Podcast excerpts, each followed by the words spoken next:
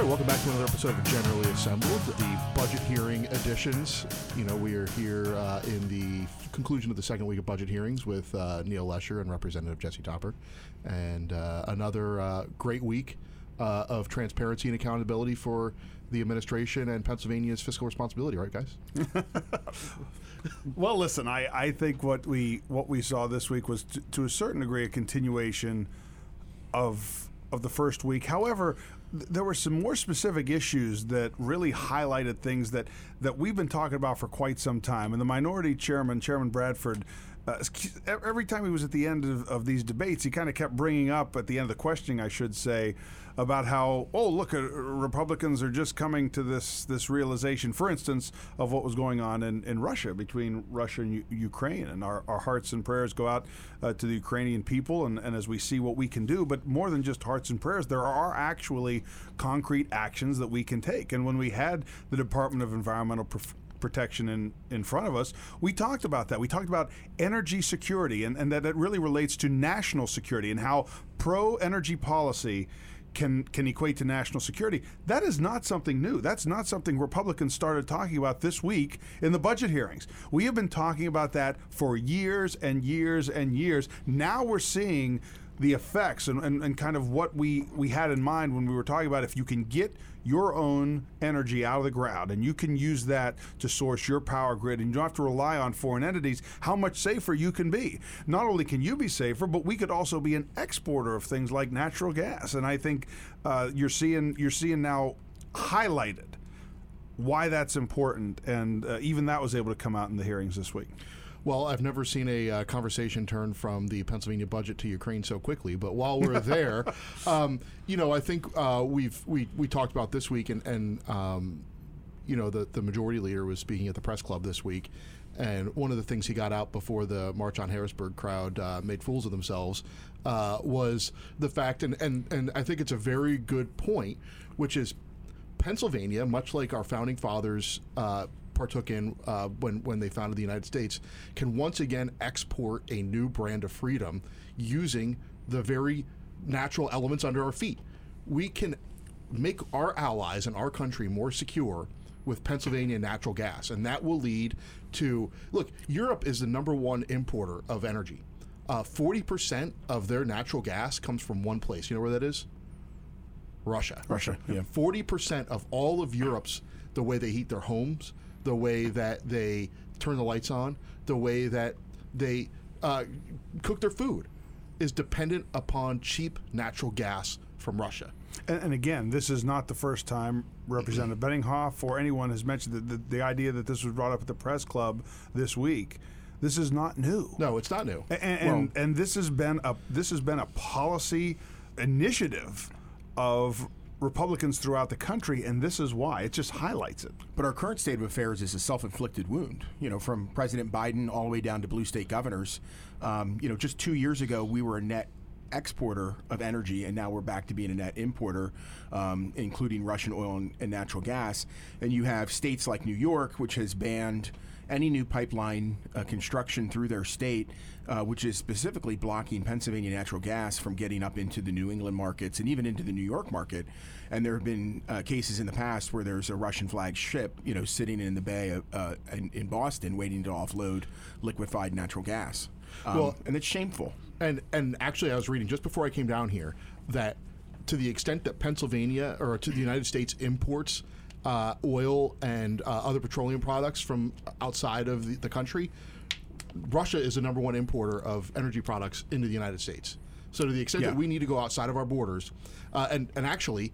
Uh, just before we started recording this, the governor sent clap back at uh, the Environmental Resources and Energy Committee for sending him a letter telling him he needs to do everything he can to, to increase Pennsylvania gas and energy production in the wake of what's going on in Ukraine, saying uh, actually, we don't import that much Russian natural gas, basically calling it fake news uh, when literally it's the, the, the mainstream media who is the one or the one screaming about the fact that we import so much Russian energy supply. If you just look at the governor cites the U.S. Energy Information Agency, the U.S. EIA has a chart that shows actually in the four years uh, before Joe Biden became president, uh, Russian imports of natural gas and energy products were at an all time low. Then Joe Biden gets into office and it spikes Um, this is absolutely ridiculous. We're more reliant on Russian energy sources than we have been almost at any other time in our, our, our history. And, and the reason this relates to the budget, uh, to Yeah, bring yeah, it back bring to it where, back. to where right, we started, is Yeah, because 'cause I'll is talk because about this for the next no, 15 no, minutes. but but the reason the reason because you said about the transition, the reason this relates to the budget is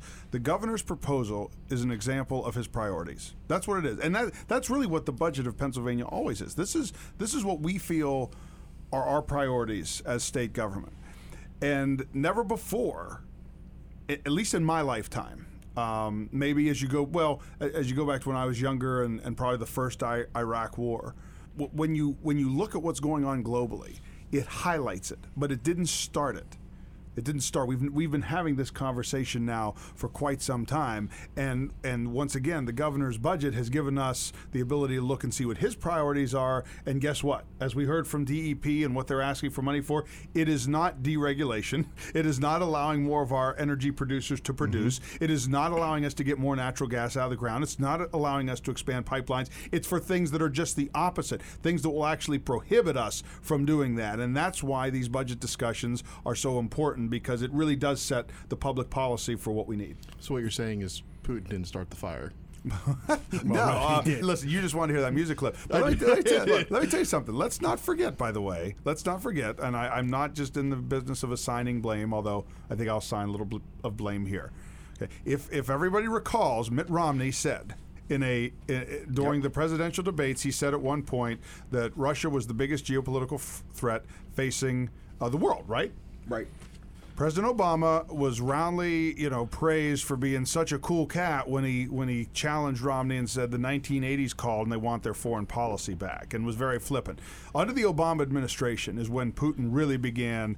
Uh, to to get this this power and, and even at times he wasn't even there, I think he was the the you know defense minister or something for a while when he took his little break. Yeah. But all of that time was when was really leading up to this. This is not something that just happened, you know, a few weeks ago.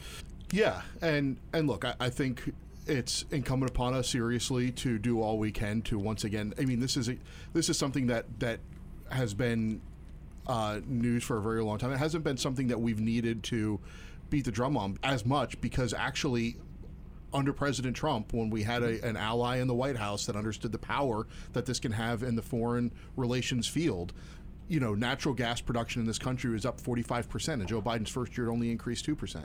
That is an abysmal failure of leadership, shutting down the Keystone XL pipeline, uh, removing the sanctions against Nord Stream 2, and putting your head in the sand. I think one of the things that Mitt Romney said that was great when this whole thing started, and not to make this a Mitt, Mitt Romney program, but was that when the invasion of, of Ukraine started, he said the 1980s called, and we didn't pick up. That's right. Um, That's right. And and and it's it's a monumental failure for this country to lead on the global stage because we cater so much to uh, this false narrative that America needs to be better about its environmental policy. Well, let me tell you something. Uh, there was a very good article in The Hill this week that outlined a 2017 report from the Director of National Intelligence that said Russia is so concerned about the fact that we have such abundant natural natural gas and energy resources here in the United States that RT, the Russian government's uh, English language propaganda channel that, that airs here, uh, almost all they do is run anti-fracking programming.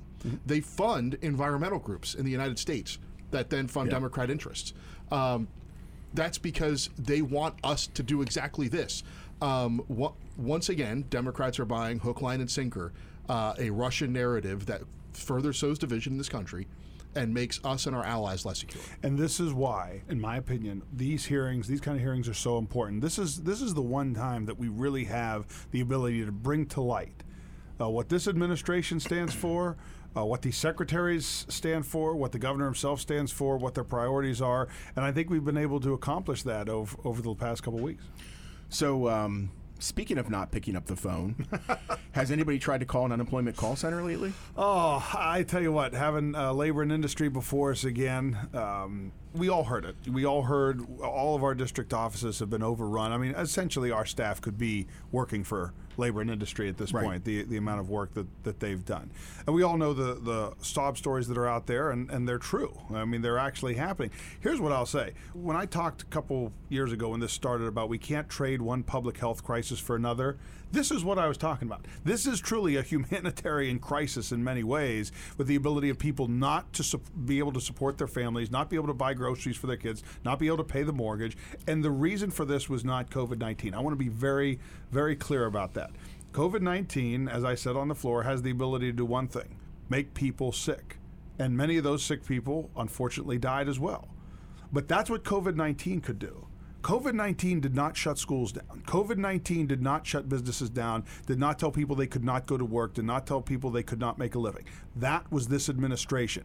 And back when we were vote taking vote after vote after vote to reopen this economy, this is what we were looking to avoid. Again, this is not Monday morning quarterbacking anything. We were out front saying, you cannot do this. You are creating a crisis that is beyond what you have here with COVID 19. And we did. And look, Secretary Berrier and the Department of Labor Industry is now having to deal with that, and they are simply incapable of doing it. And I think that was demonstrated time and time again through the line of questioning. You know, Yeah. I have a really high Monday morning quarterback rating. Um, Do you? I'm- yeah, I'm I'm like the Tom Brady or like- of, of Monday morning You're really as a communications as a, as a communications professional, that that's essentially our job, right? That's right. Monday Right. morning quarterback everything. Until we get paid for But yeah, we but you but you can both agree because you were here at the time. We were we were doing the real quarterbacking. We were saying, yeah. look, this Yes. is what is going to happen if you do this, and guess what? This is what happened. I mean, we were one of the few legislatures in the country that was actually meeting during the early stages of COVID in 2020, and we were doing it because we were sticking up for Pennsylvanians.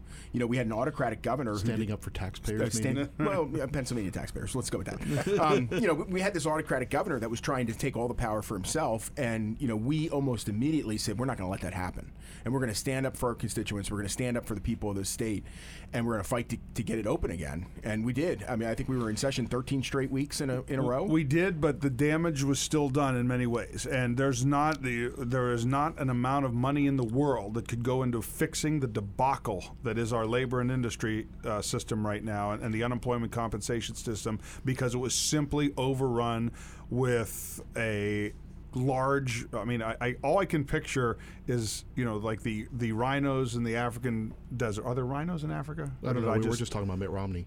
okay oh, oh whoa oh, we were being so nice to him. we were- we were- we were- Leave it so you know, as they're as they're absolutely you know stampeding, like that's what it was like for for this department. There was a stampede of people who needed unemployment. Yeah. Why? Because they had no jobs to go to, and and there was no way that there was any amount of money that was going to be able to get them ready for it. And unfortunately, it's it's been a disaster. And of course, that was highlighted uh, as well through the hearings.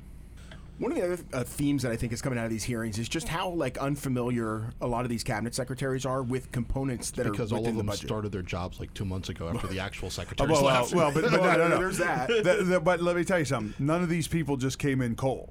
The, a lot of them were the actual bureaucrats. They, they probably know more than the secretaries who left because they've been at these departments for a lot longer. I mean, they are truly the lifelong bureaucrats. Yeah, well, we, we always realized that the Wolf administration onion was uh, uh, rotten from the uh, from the surface, and we always wondered why because.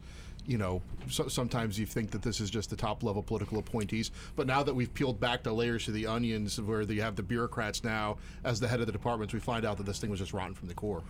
Well, you know, we start, you know, we started the, the budget hearings with the Secretary of OA, who wasn't even familiar with his own line item. In fact, in fact, I turned around to the staff that was sitting behind. Do you know what line item they're talking about? Yeah, what yeah, budget? yours. budget? What budget? I Do we have a budget? We have a budget. It's, it's almost like out of an episode of Veep. Like, Yeah, Yeah, they well, the funny thing is, so an OA source tells me that uh, after the hearing, the secretary went back to his home, you know, work studio or wherever he's working from, and sent a department-wide email asking if anybody was familiar with the line item he was being questioned about. Which was, of course, his his line Right, item. Yeah. right. Look, no, why what- are the- we continuing to fund GGO? because what the theme the theme that the governor has touted has been government that works, jobs that pay, schools that teach. What we have what we have put on display over the last few weeks is this is not a government that has worked. It has actually eliminated many jobs that pay. And next week, when the Department of Education comes, we're going to talk a little bit about the schools and, and how that teaching's going. Yeah, I mean the ones they wouldn't let open. absolutely, yeah. And and, And then withheld test scores. It's still withholding test scores. Yeah. They said they're supposed to be released earlier this week. Now they're delayed until Friday. Friday, which, by the way, anybody who watched The West Wing knows Friday's the day where you dump all the bad news. Right. Yeah. Right? Right. With my high Monday morning Monday morning quarterback rating, that's something I know as well. Yeah, that's Get that news on Tell me, tell me, I'm not the only one that watched West Wing. Uh, no, I did when the West Wing was reasonable, and you know you could still, you know, it was. Uh, it, was a good show. it was a different time back when the Yeah, it was. A, Wing it was. was a different time, but and, and look, I mean, yeah, it was a. It had a, a democratic bent to it, but I, I always thought it treated the issues fairly well. I, mean, I don't know that they could do that TV show now, but I, I, you know, as a guy who was involved in politics at a young age, I, I got into the West Wing. Yeah, I mean the West the West Wing is so so I think what you have on the scale of political TV, political TV shows, you have like the West Wing, which is like the idealized uh, version. You have uh, Boss and House of Cards, which are like the rough the rough the rough and tumble world Right, of politics. right. And then you have Veep, which is actually what politics is like. Right. Just Uh, hilarious. yeah. right? It's pretty much a true dis- Yeah, which, which. I've, I've actually only a reason it's on top of my mind is I've actually started watching Veep recently, and usually I like to watch TV to de-stress. When I'm watching Veep, I find myself white knuckling the recliner and um, uh, going through my whiskey a lot quicker than normal because it feels like it's so true to life. Wait, well, and there isn't this there's new show, The Mayor, about Oh, the yeah, mayor, Mr. Mayor. Mr. Oh, Mayor. also- also- also kind of the, the parody of politics, And, right? and my, my wife loves to watch it because she thinks I'm Bobby Moynihan, who's the communications director for the mayor. She goes, Really? She goes, is that what you do all day? I'm like, yeah, but eat eat food and look like a fat bearded goofus. Yeah, basically. Well, what about, how about the, the communications director in Veep? Because he's one of my favorite characters. I, I have to ask, since you're a communications director, do you have a fake dog that you use to get out of work uh, after work events? No, I actually have a real dog who my wife does a great job of taking care of, especially since I brought the dog into the marriage uh, before uh, before we were married. So Is it, a, um, is it a bullshit zoo? no, he's actually half Chihuahua, half Jack Russell. His name's Quincy. Um, he's uh, he's fantastic. Zach, uh, Representative Mako, Zach Mako, finished. Uh, it was kind of a lighthearted moment with labor and industry, where uh, look, Secretary Berrier took a. It, it was a rough day for her, right? Yeah. Because of, of everything that's gone on in that department. I'm sure people can go back and, and find some of those uh, some of those clips. But uh, Representative Mako at the end said, uh, "Hopefully, Puck is doing well. Puck is her." Is her dog, so you know he found that in her bio and he he, worked that in there. Yeah, he, he read the bio. And look, I, I will. It brings me to a point. These people are humans, right? And they have a job to do. And I think we talked about that a little couple weeks ago. They they have a job to carry the governor's water, and that is not an easy job, uh, considering how things are going right now. Especially with this governor. That's right. It's never an easy job, but it's especially you know not an easy job now, and, and I understand that. But look, it's also the way that, that we speak through you know the pe- our our people, our constituents speak through us, and this is how we get their frustrations across sometimes. Um, all right, let's talk about TikTok. Jason. Wait, hold, hold on, hold on. Here, there's a picture of my dog. Here's Quincy. Oh, See? look at that! Yeah. Oh, what a little, that's a light moment. Very interesting I feel story bad about for how calling him a bullshit zoo. about how, uh, how how he came into my world, but that's for another se- well, another day. Another, we should, you know, I think we need to have a podcast devoted to your personal life. Is there any? I mean, this has been. Could we schedule? Chuck, we'll schedule that. We're just going to come down. We it's going to be like a time. therapy. No, no, it'll be. Uh, what? Give me. We could do the Tor and Ecker. Did you know? But except about being bills, it's just, it's just about per, people's personal lives. Or it should be like a kind of a radio version of, of Doctor Phil or some kind of therapist thing, and Jerry Springer.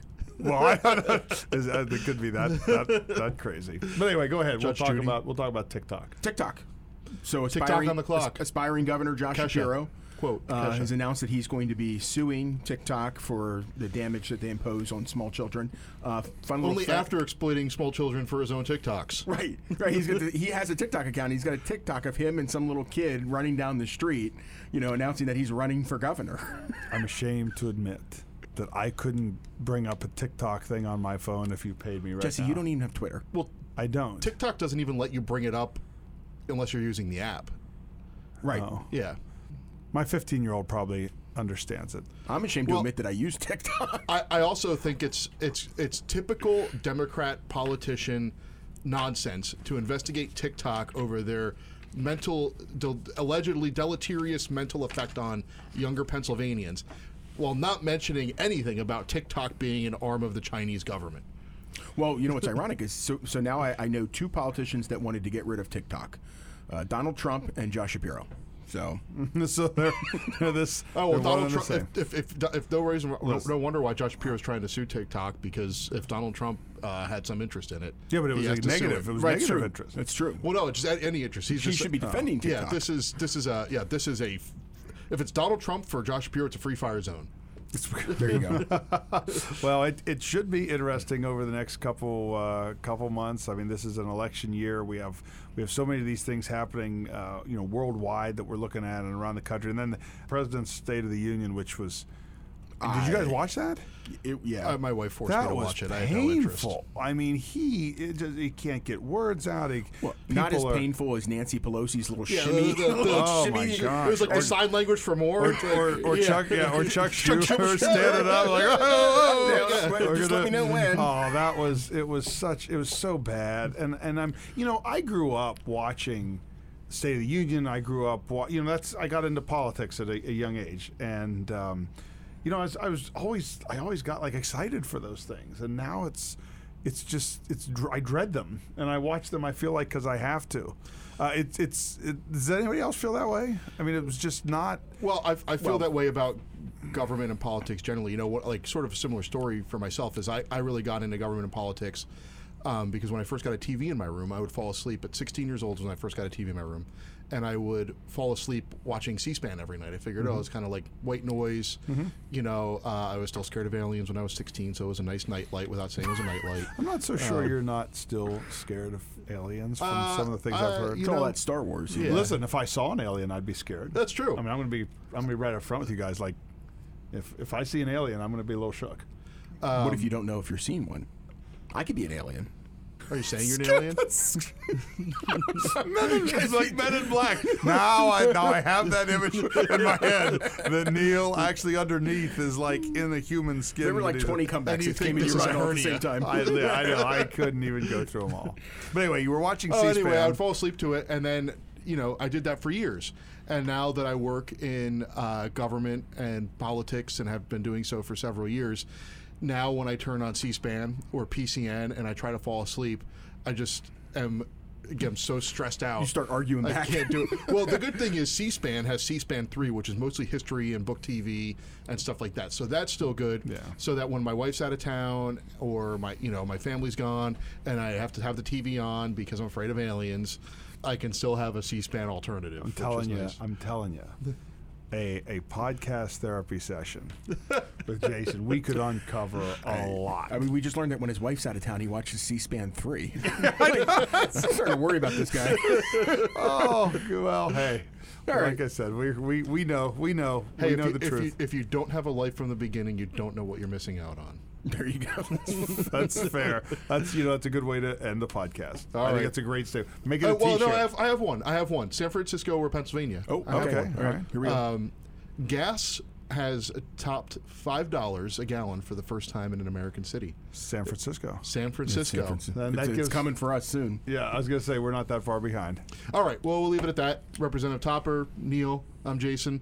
This is Generally Assembled, and you can find this podcast where all your favorite House Republican podcasts are found at www.pahousegop.com slash my podcasts. Uh, leave us a five-star review on iTunes. Uh, if we uh, you gave us a shout-out, either, pri- either privately or in the World Wide Web, we uh, shout you out here now. I know there's a few of you who talked to me this week. All right. Actually, actually, it was Alex Halper from the Chamber. So shout-out for shout-outs. Nice. Uh, yes. See, Alex. Ve- Very good. Uh, all right. Well, that's uh, generally assembled for this week, and we will see you next week. Bye bye.